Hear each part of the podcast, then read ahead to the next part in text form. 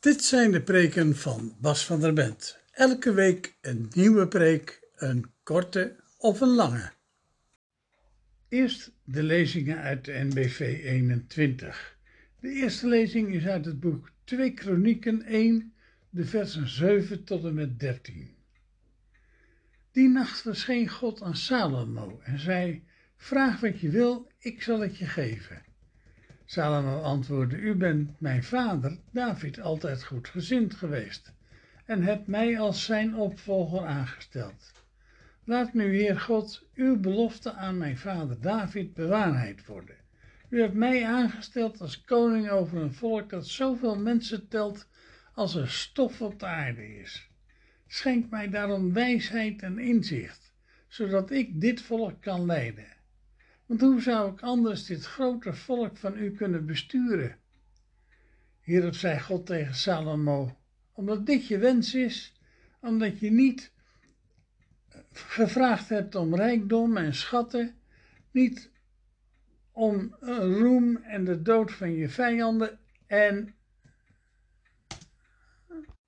eerst de lezingen uit de NBV 21. De eerste lezing komt uit het boek Kronieken, het eerste hoofdstuk, de versen 7 tot en met 13.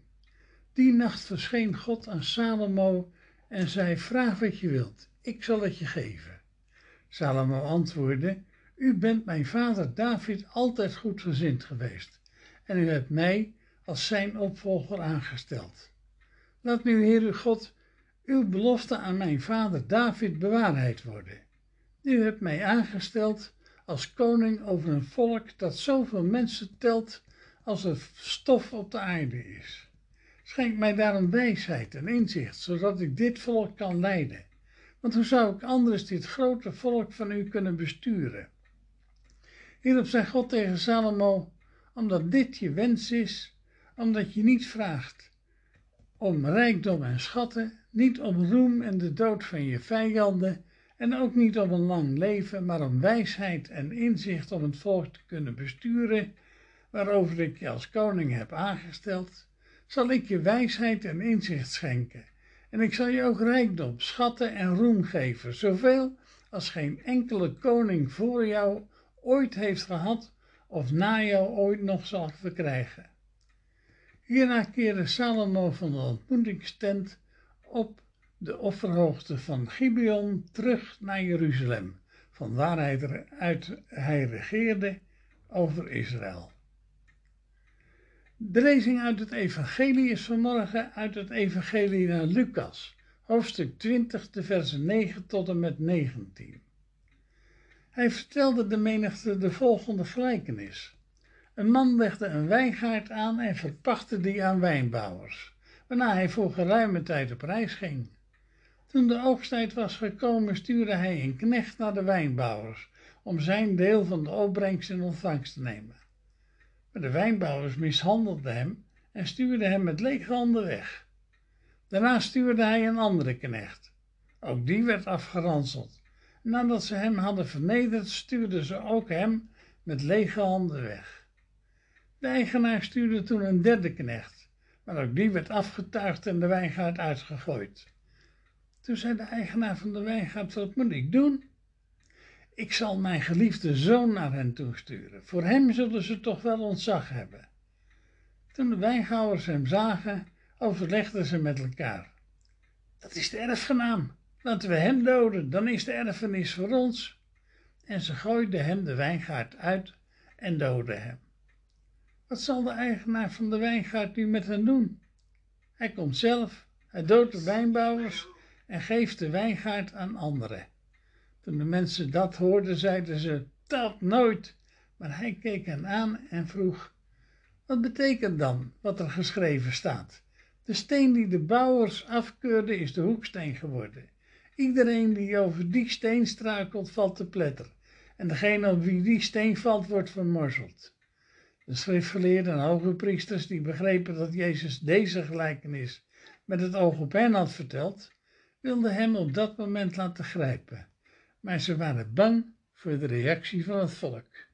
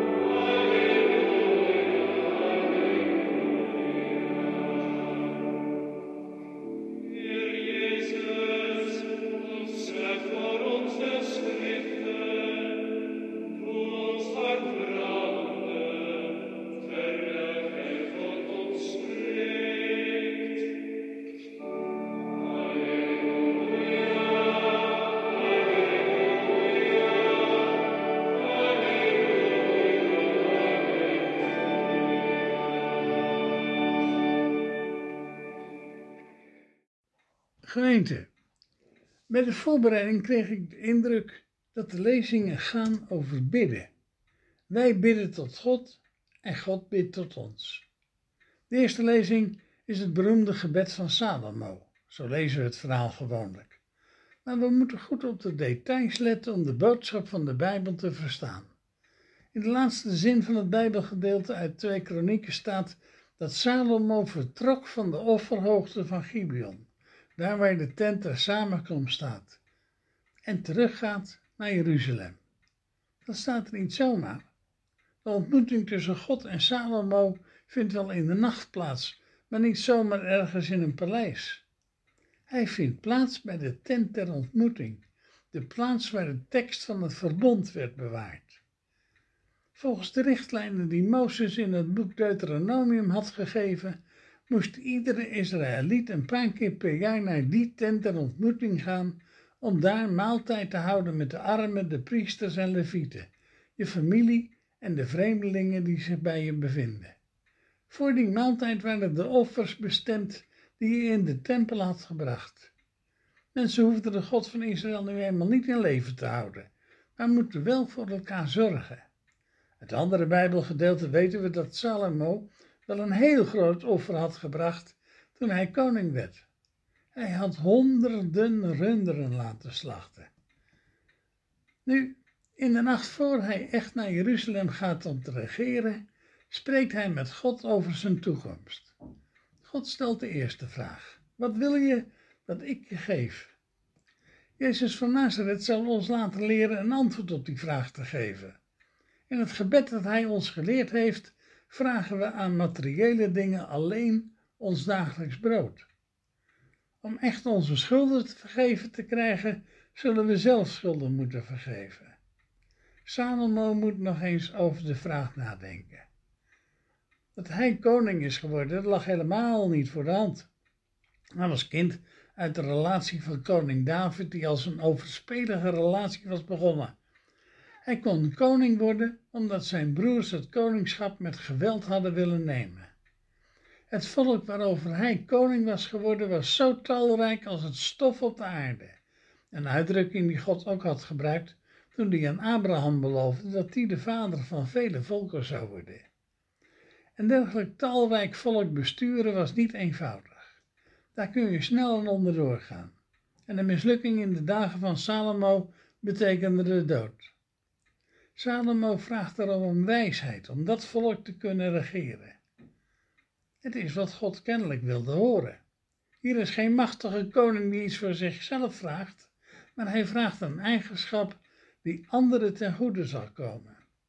Hij heeft niet gevraagd om rijkdom en schatten, niet om roem en de dood van zijn vijanden, ook niet om een lang leven, maar om wijsheid en inzicht om het volk te kunnen besturen waarover hij door God als koning is aangesteld.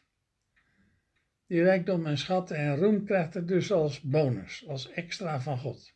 Zoveel als er geen enkele koning voor hem ooit heeft gehad of na hem ooit nog zal krijgen. Op grond van de plaats in het verhaal van dit gesprek, het begin van de regering door Salomo en de plaats waar het plaatsvond, de tent ter ontmoeting, zijn dus niet alleen die wijsheid en inzicht bestemd om het volk te regeren, maar ook die rijkdom, schatten en roem vallen Salomo toe om te delen met het volk. Eigenlijk vraagt Salomo aan God om het hem mogelijk te maken een koning naar Gods hart te worden. Die kans krijgt hij met een valkuil die hem op de proef zal stellen. Salomo sluit vrede met zo ongeveer alle volken op aarde. Een vrede tussen twee volken betekende een huwelijk met een prinses uit dat volk. Zo kreeg Salomo duizend vrouwen. De valkuil waarin hij trapte was dat hij die vrouwen niet op de weg van de God van Israël bracht, maar toestemming gaf de wegen van hun eigen goden te blijven bewandelen toegegeven aan de wensen van het volk waarover je moet regeren. We zijn eraan gewend. Opiniepeilers vertellen je wekelijks, zo nodig dagelijks, wat het volk vindt. Noem een onderwerp en een opiniepeiler heeft er een vraag over gesteld. Opiniepeilingen zijn zo populair dat sommige tv-programma's hun eigen onderzoek hebben georganiseerd. We sturen s morgens een mailtje rond om s'avonds duidelijk te maken dat de meerderheid van het volk het weer niet eens is met de regeerders van het land. De mening van het volk stuurt menig machthebber en zo goed als elke politicus in ons land. Dat was in de dagen van Jezus van Nazareth ook zo. Dat de machthebbers de erfenis van het volk Israël hadden verkwanseld aan de Romeinen om rust te houden, kon ze niet schelen. Dat er bij de armen, de zieken, de weduwe en de wezen buitenspel waren komen te staan, kon ze ook niet schelen.